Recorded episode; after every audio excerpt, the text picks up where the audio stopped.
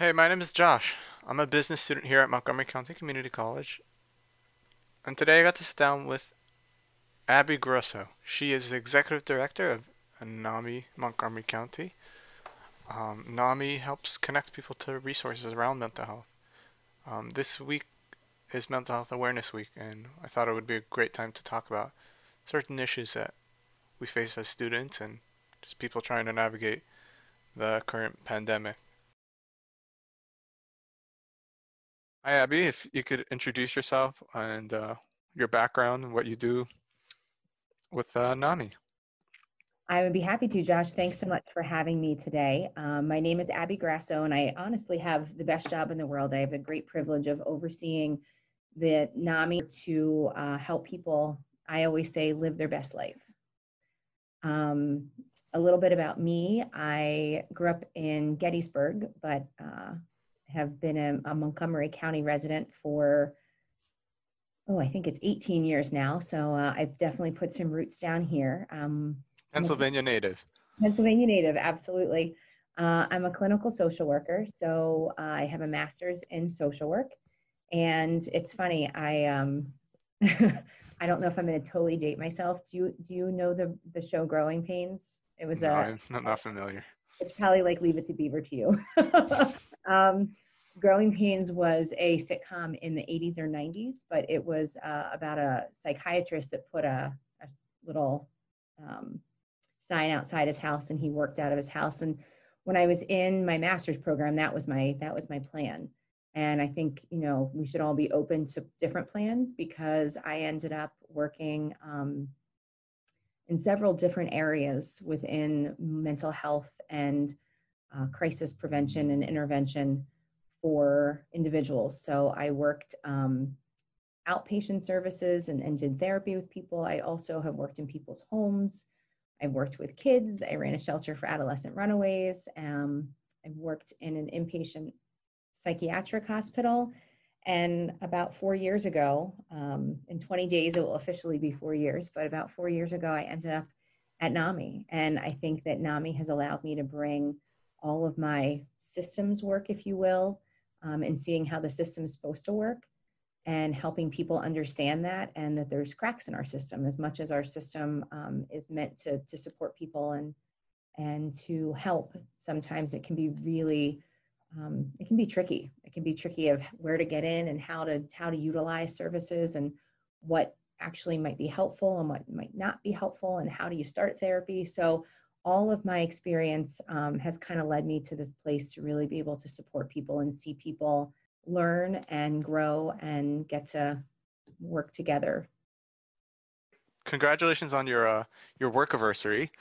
Um, Thank you. It's almost almost here. It's exciting. A reference I do know. Are you familiar with uh, Peanuts? Say it again. Are Are you familiar with Peanuts? You know Snoopy. Oh yeah, yeah. Or Charlie oh. Brown, the therapist is in. Yes, you can think about the therapist is in. I was just going to take that little place all around. Um, it's funny how that was my definite. Yeah, uh, definitely know that one. Yeah, we're we're pretty big in, in into those at my house. We have a stack of uh, all the classic uh, Charlie Brown comics. Um, also talk about like, do you can you give us a little bit about how NAMI started and where did this unmet where did they come to service this unmet need of uh, connecting people to mental health resources? Great question. So um, I don't know about you, but a lot of goodness in my house and in my house growing up came around the kitchen table, whether it was um, very passionate uh, arguments over politics or what I was allowed to do, or coming together for a meal, um, learning about something, playing board games. NAMI actually came out of um, a home. Ed and Catherine LeBlanc in 1977 in Montgomery County led the charge to have better services, have respect, um, so that they could get help for their loved ones who were severely impacted by mental health conditions or mental health diagnoses. Interestingly enough, around the same time throughout the country, this movement really was, was taking hold. And um, although our affiliate was formed in 1977, uh, our national office was formed by a, a woman um, two women, one of which I had the pleasure of meeting uh, two years ago. Her name was Eleanor Owens. And she spoke at our national convention for NAMI National and really had the same passion and energy um, that families were coming together all across the country at that time because there weren't good mental health systems. You know, state hospitals were one of the only opportunities for people to be well, and we want people to be well in their homes, with their families, with their pets, at their yoga studios, in their faith communities. Being well and, and having mental health services does not just mean therapy and medication and psychiatry. It means living holistically so that we can enjoy pieces of life and having purpose. Yes. So NAMI really came together um, around a kitchen table um, for that reason. Holistic was a really, as you were saying that, holistic was the word that definitely came to my mind. And I guess it's like we all work in these systems, right? So we're part of a community and and so, so this past semester we did a class about connecting family uh, the connecting children and community and school together. And we learned a lot about um, the different theories about how children react with their communities. And so like stuff like mental health and, and, and stuff like that, it's really dependent on having that holistic structure, as you said, like all those different things that come together to like, to, to build that environment that they, people can thrive. And as you said, like it's a, it's a huge need. I read that um, one in five people have uh, mental health concerns and it's not something that should be just forgotten about. You know, it's it's it's here and it's it's needed. Absolutely, and I think that right now it's needed more than ever because we know that one in five, as you said, these are NAMI's latest stats. Um, and this data was from the CDC and uh, the National Institute for Mental Health.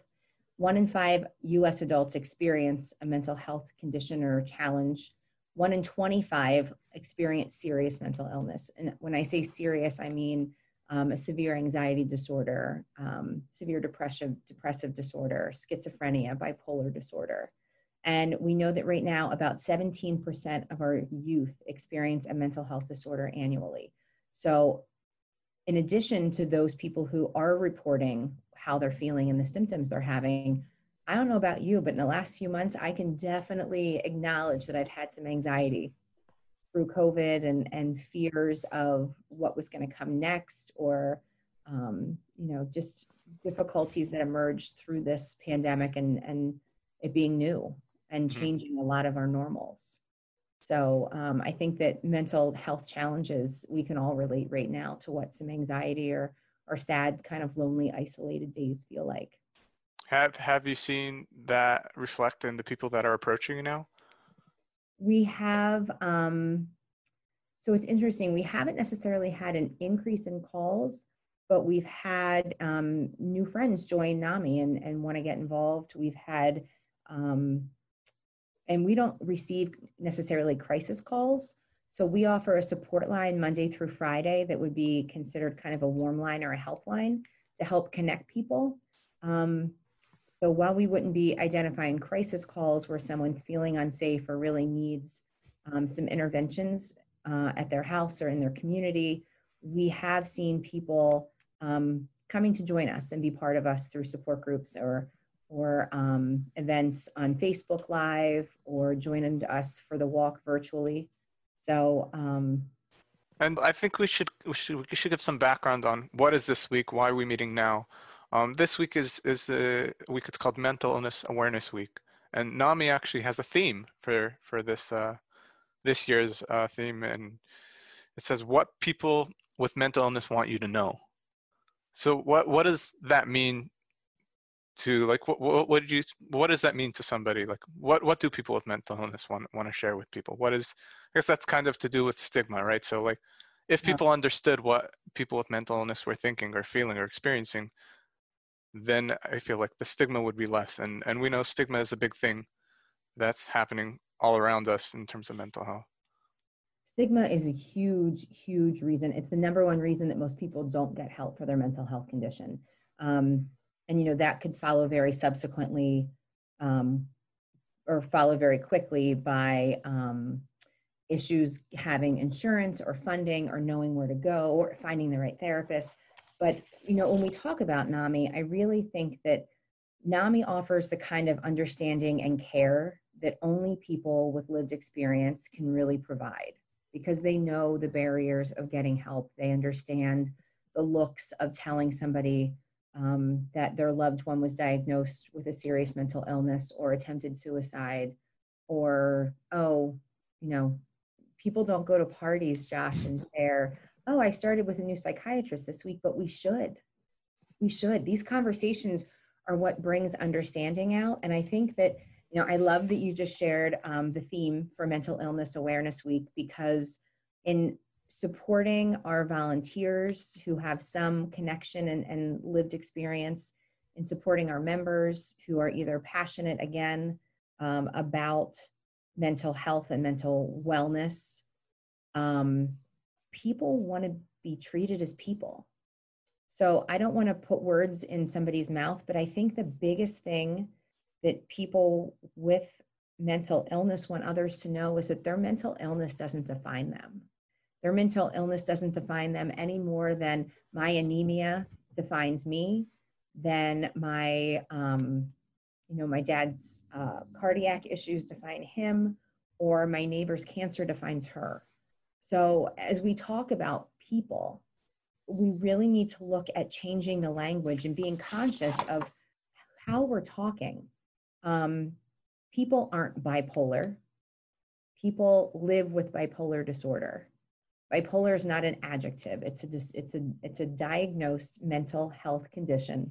It's a medical condition. Just no different than any other sickness. Exactly. Exactly. So people living with bipolar disorder aren't their condition it's not the front running thing that they start off with they enjoy playing guitar and running and cooking you know really good italian food or gardening or whatever the case may be but our mental illnesses, our mental health challenge, our challenges are not who we are. They don't define us. They're pieces of us, just like another medical disorder, whether it's a physical health condition or a mental health condition. These challenges or diagnoses are medical conditions and they don't define who we are. All of the great pieces of that holistic system that we talked about before, that's what makes us who we are.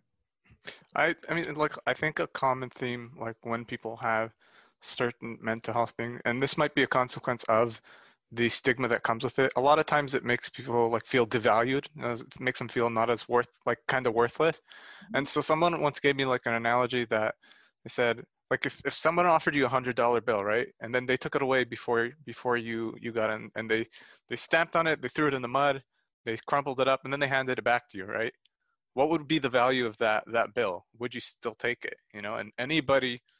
Who could see would say like it's still a hundred dollars you know it still has value no matter what its scratches its scars its its bruises are it still has value it's still it's still itself beyond its its baggage or its its hurt. I think that should go up in a billboard because i love it. Um, we all have history. Each one of us um, has life experiences experiences that have been hard for us. They've been heavy to carry. Um, and maybe some of us have figured out how to manage things differently, but you're absolutely right. Whether we've been tossed in the mud or bruised or broken, um, the resiliency of people to get back up and find purpose, I think is so, so important. What, what would you say are some of the reasons, like, why is it so stigmatized? Why has it come to a place that people treat it differently than any other illness? I think some of it is misunderstanding and some of it's language.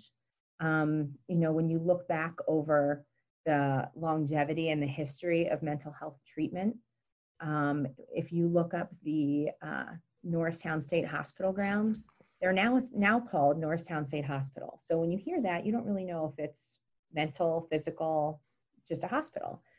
Initially, Josh, and I, I don't have the exact quote, so I, I'm going to paraphrase and, and roll with me here, but it was basically the hospital an entity was called the Hospital for the Criminally Insane or, or the Lunacy Hospital. So I, I used to be very into Philadelphia medical history, and okay. I was reading a book, and there was a thing called the I think it was the Philadelphia Mental Hospital or something, and there was a book. Oh, it was like an audit of the hospital, and you read the language in it, and it's also it's it's similar to that. It's those that kind of language that they use and the way they talk. It's very very very different and very interesting to like peer back into how stuff were thought about back then. You hear people being called criminally insane. Well, that feels very different to me than, oh, I live with bipolar disorder. or I live with borderline personality disorder, or I have really bad anxiety. Those, those ways of talking um, have been years and years of really trying to have mental health treatment um, and the experience and the adjectives that we use explain things in a way that is that's hopeful that's respectful of people you know and i think another example is we could use suicide. When we look at the word suicide and talk about someone taking their life by suicide as we've just finished up suicide prevention month in um, september language is really important. My grandfather died by suicide he didn't commit a crime he didn't commit a sin he was feeling lost and hopeless and he took his life by suicide. So as we as we become more aware of language and um, people's ability to be resilient and strong, I think that that piece comes into a big into a big place of this. But I also think it's calling people out on some of that language. Um, I tell the story when we go into high schools and to talk about stigma because I don't know about you. I have um, older relatives that when I walk into a holiday, I have an uncle that says, Hey, kid, you still working with the crazies?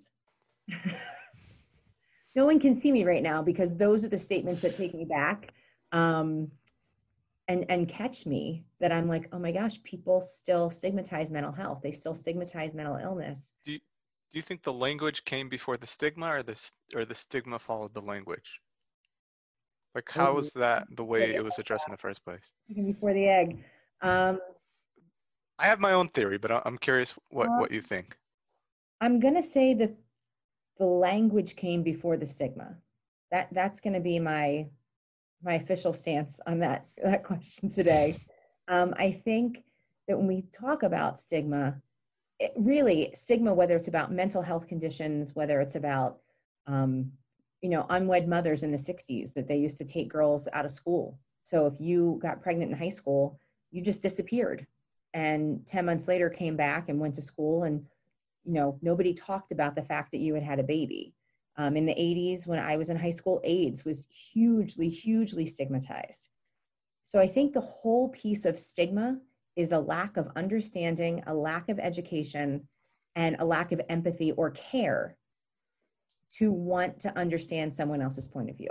So it was the misunderstanding that came first, and based off that, people like would guess label it in a way that wouldn't be cognizant to what it is. So let's say like I know I've had experience with people like maybe they come from somewhere or they're from a different generation where these stuff kind of didn't exist. Mm-hmm. I know mm-hmm. that sounds weird, but like right. So like maybe a hundred years ago, a thousand years ago, there wasn't such a thing as bipolar personality or or any other the the mental health disorders that they could properly understand how to reference it rather than just put on a label to what it looked like on surface value. Hmm. I think that's absolutely fair because we don't know how to talk about what we don't understand. And then I also think the media plays and and Hollywood. Um, you know, I I can tell you some movies that I think have done a really good job. Silver Linings Playbook does a really um, a pretty solid job of of demonstrating bipolar disorder, but in that diagnosis, they also are able to demonstrate hope, purpose, um, people feeling fulfilled in their life. But if you throw back to One Flew Over the Cuckoo's Nest, an inpatient psych facility does not look like what's portrayed in that movie. Nurse Ratched does not exist. So um, as as we talk about that, it really is about a pro- I love your word. I just wrote properly understanding down because for us to be a resilient, strong community, we need to do our best to educate ourselves um, on mental health conditions, symptoms of those, but more more than that, way to help and connect with people. Do you, see overall it's getting better? You would say. I think people's minds are changing and people's hearts are turning, you know, towards being more accepting and understanding towards these different disabilities? Um, I, I, I like to say yes. I do think, um, you know, as much as millennials get a really bad vibe, get they, you know, they get a bad a bad rap. I think millennials um, have stood up like a generation, like not all generations before, they're advocating in different ways, but through that advocacy, they're letting people know that it's okay to be different. You don't Mhm. have to have the same hair color as me. You don't have to wear the same clothes as me. Um, you can be different and I can be different and we can still coexist. There's there's a less it feels like there's less judgment.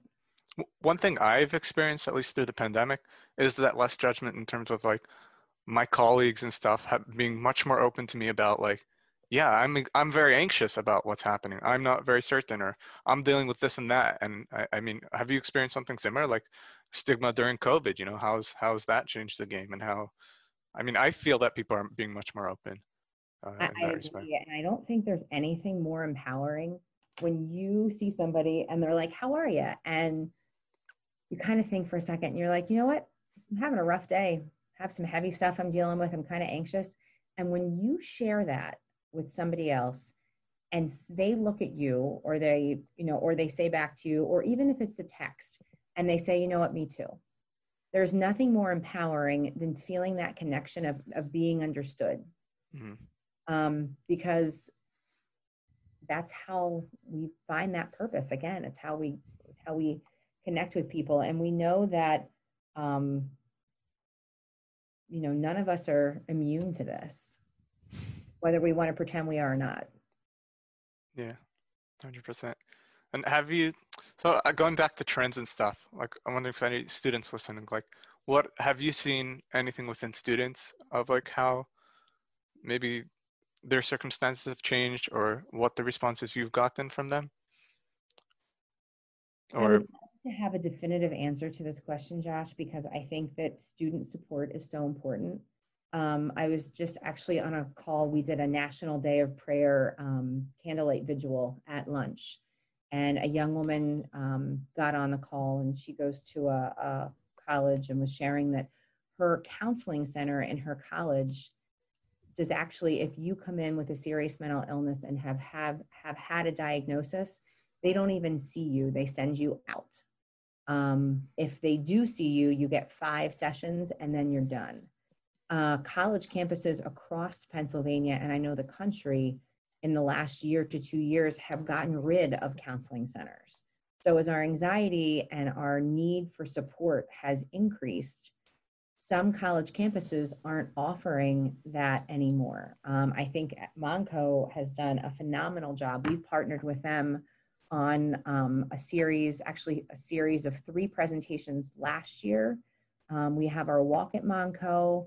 We were just at a, a resource fair. So I think that Montco does a really good job getting information to students and supporting students. Um, but I, I don't have definite, getting back to your question, um, I feel like it's a hard question to answer because there's been such a disconnect with COVID and being able to see people in person um, some, you know, some high schools uh, locally are all virtual, some are hybrid. Um, colleges, the same, whether it's private or, or public, or I'm sorry, state or private. So it's really hard to get a, a full picture to understand where we, that reality of where we're at and a true reality. So I know Montco's been very on top of it and very flexible and adaptive. So when we went into uh, quarantine, Monco was one of the first ones to introduce Talkspace, which is uh, it's like virtual counseling. So you get to be connected to real counselors with real real uh, uh, accreditations, and they you can have sessions with them. Like um, and that's super helpful. They have amazing partnerships with organizations like NAMI and resource fairs and events and and so many so many great resources at at Montco for for these kind of stuff. I mean, I'm just talking personally. So I've been really thinking about this and trying to figure out like what are the stuff that like my fellow students are dealing with, and like a lot of it has been like a lot of increased anxiety, um, maybe due to uncircumstance. Somebody lost their job, or somebody has to worry about housing, or somebody has a really hard time doing school online and they're worried about their grades. Uh, in addition, we have things so like people are spending more times at home. So if they have a domestic issue, um, that's that's really hard for them. So there's an increase in those kind of problems. Um, and also there's the might be an increase of like people don't have these um, people aren't able to connect to people as much. So if, if school was your safe place or school was your place where you connected to people that kind of grounded you, you kind of lost that when this all happened. So there's a lot of those kind of uh, concerns that I, I'm hearing from from students.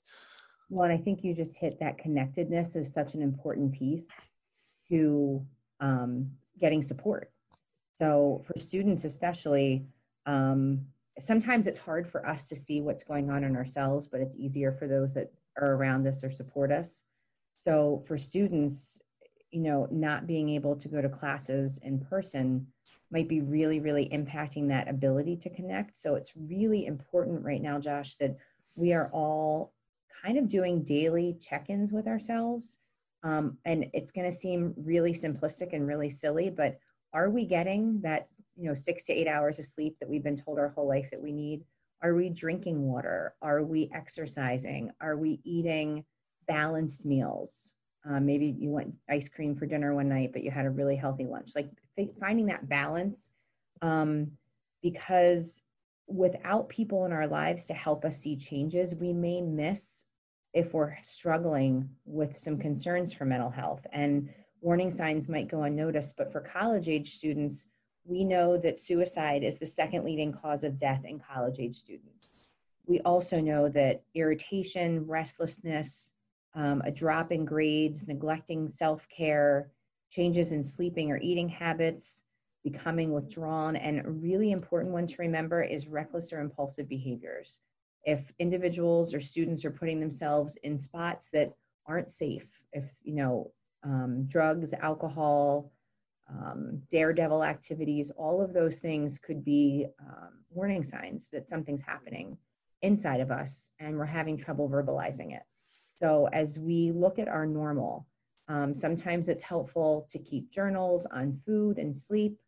Um, and you can even add like feeling irritable today. And if you, I mean, you know, I had an irritable day yesterday. I don't know why, it all went away.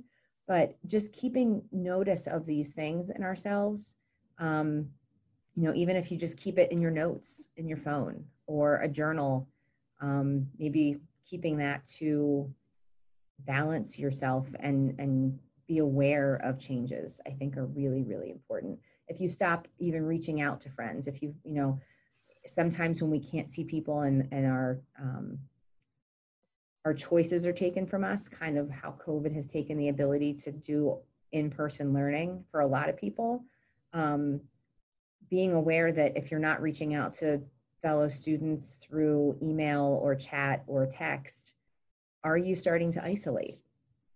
So really doing a, a true survey on ourselves for how we're handling things. School school has made like a lot of opportunities for us to interact. So we have clubs that are still going on. There's uh there's meetups almost every single day that you can sit with other students. So there's uh there's the Montco meetups are very good for that. There's many opportunities to meet there. I, I would ask you like so as a student who's going through that, maybe there's uncertainty in my job or uncertainty in my my greater plans, and and I don't know where to reach out for help. How how does uh, NAMI come into play? What how, how can I use NAMI as a resource to help me get the help I need? Like if I like anxiety or I have existing problems from before um, going remote that I had, oh, I'm not able to access the resources anymore. Where does NAMI come into play? So again, I think that NAMI is bringing that lived experience um, and an empathy to people that it's it's second to none. It's really helping people connect. But one way to start is by checking out our social media handles. Either um, Facebook and Instagram are at NAMI, N A M I, Montco, M O N T C O P A. Um, we have a lot of different events that are listed on there, but most importantly, um, you could call our helpline that I mentioned earlier. Monday through Friday from 9 to 3, we have a live person answer that, unless she's on the other line um, and Elena would walk through what's available to them. So we started a young person support group um, that's, uh, while our support groups are open to anybody of any age, this specific support group is geared to younger uh, adults who might be um, living, you know, similar lives as you were just explaining. Um, but I think that connection that NAMI can provide. We also work really closely with um, Mobile Crisis with Access Services.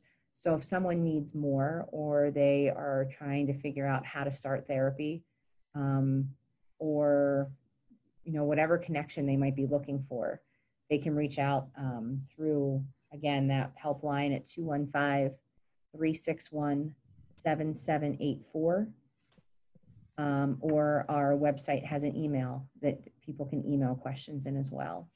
Mm-hmm.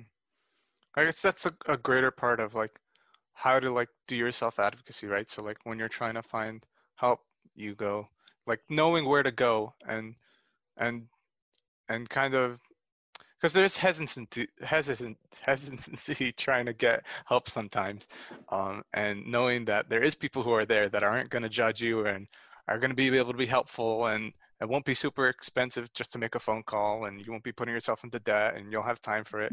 I think that's super great and, and super super useful. Um, and i think the mention of self stigma self advocacy is so important because there's also that other piece that we don't want to harbor is the self stigma.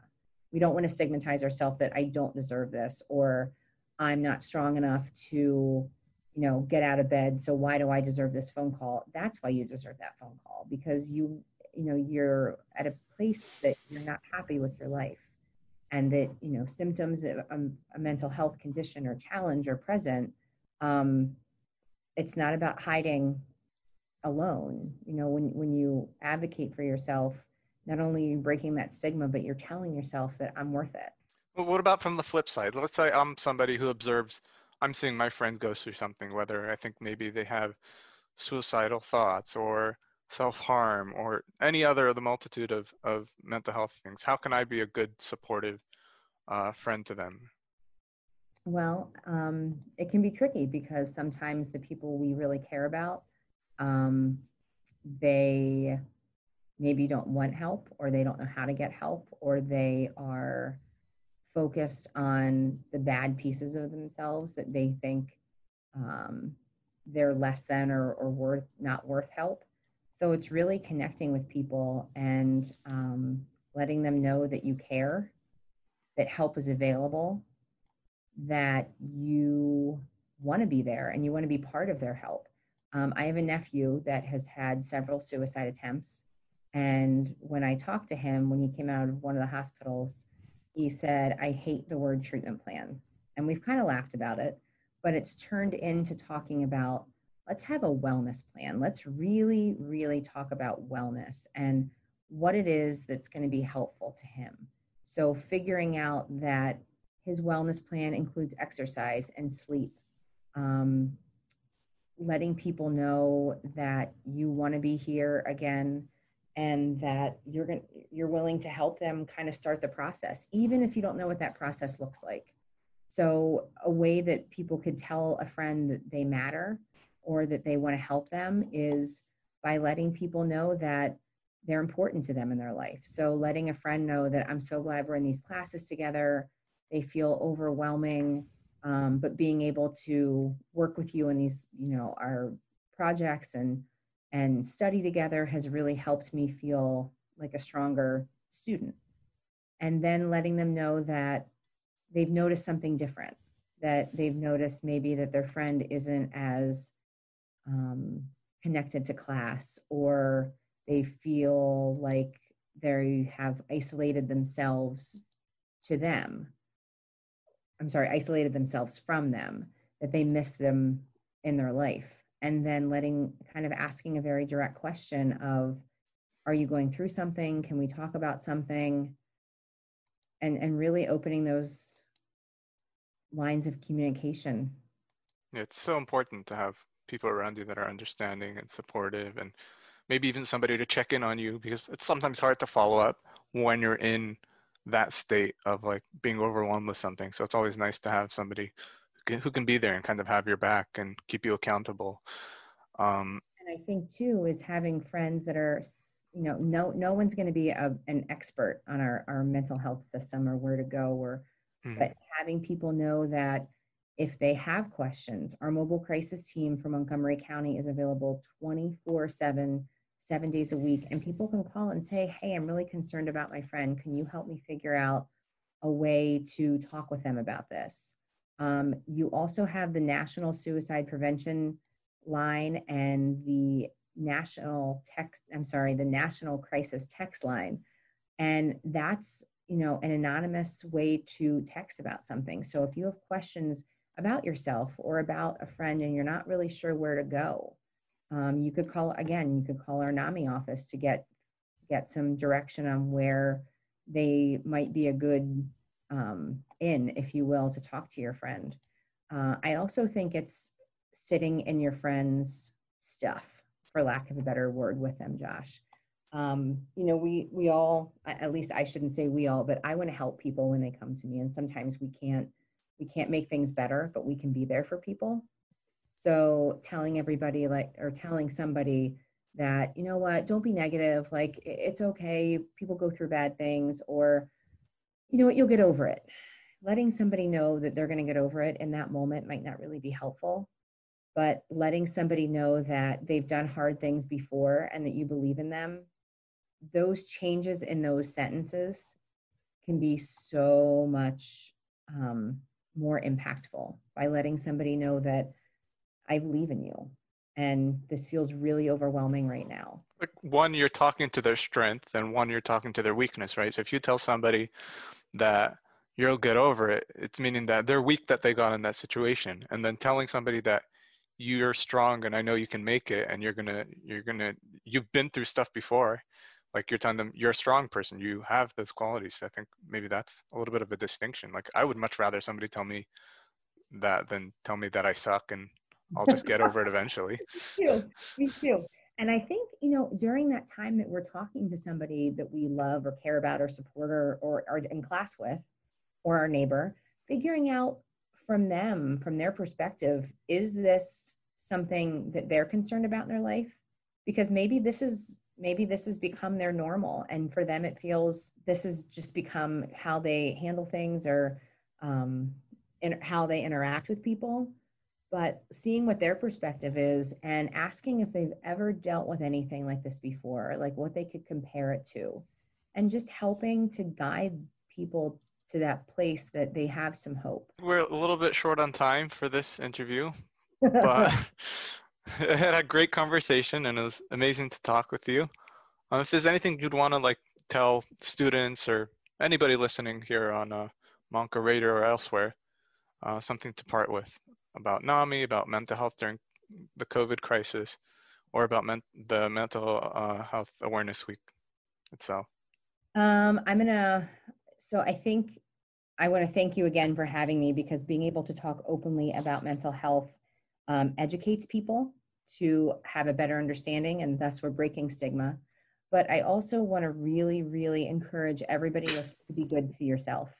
Um, I am doing some some soul searching and I'm trying to treat myself and talk to myself as I would my best friend. Sometimes we can be our own worst critics.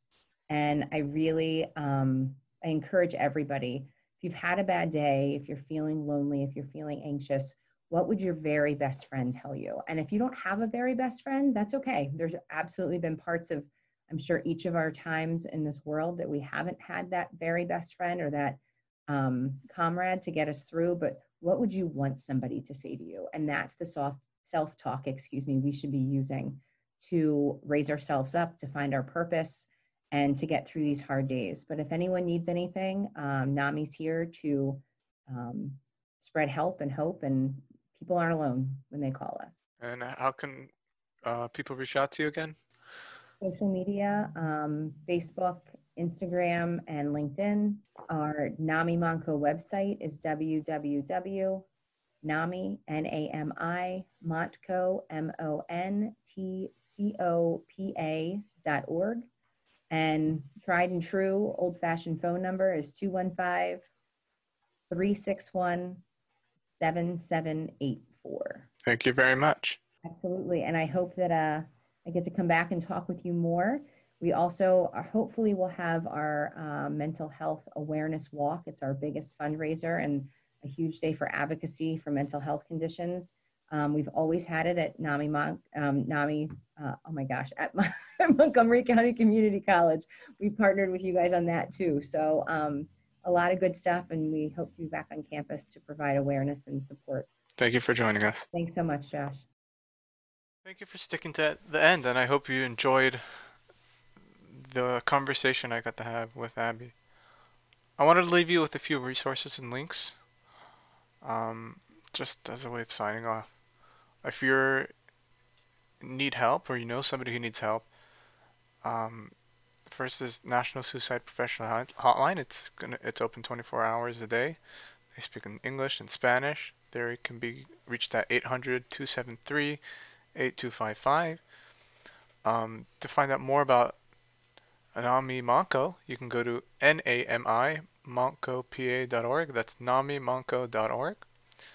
And NAMI also has a hotline that's Monday through Friday, 9 a.m. to 3 p.m. Eastern Standard Time. They can be reached at 215 361 7784.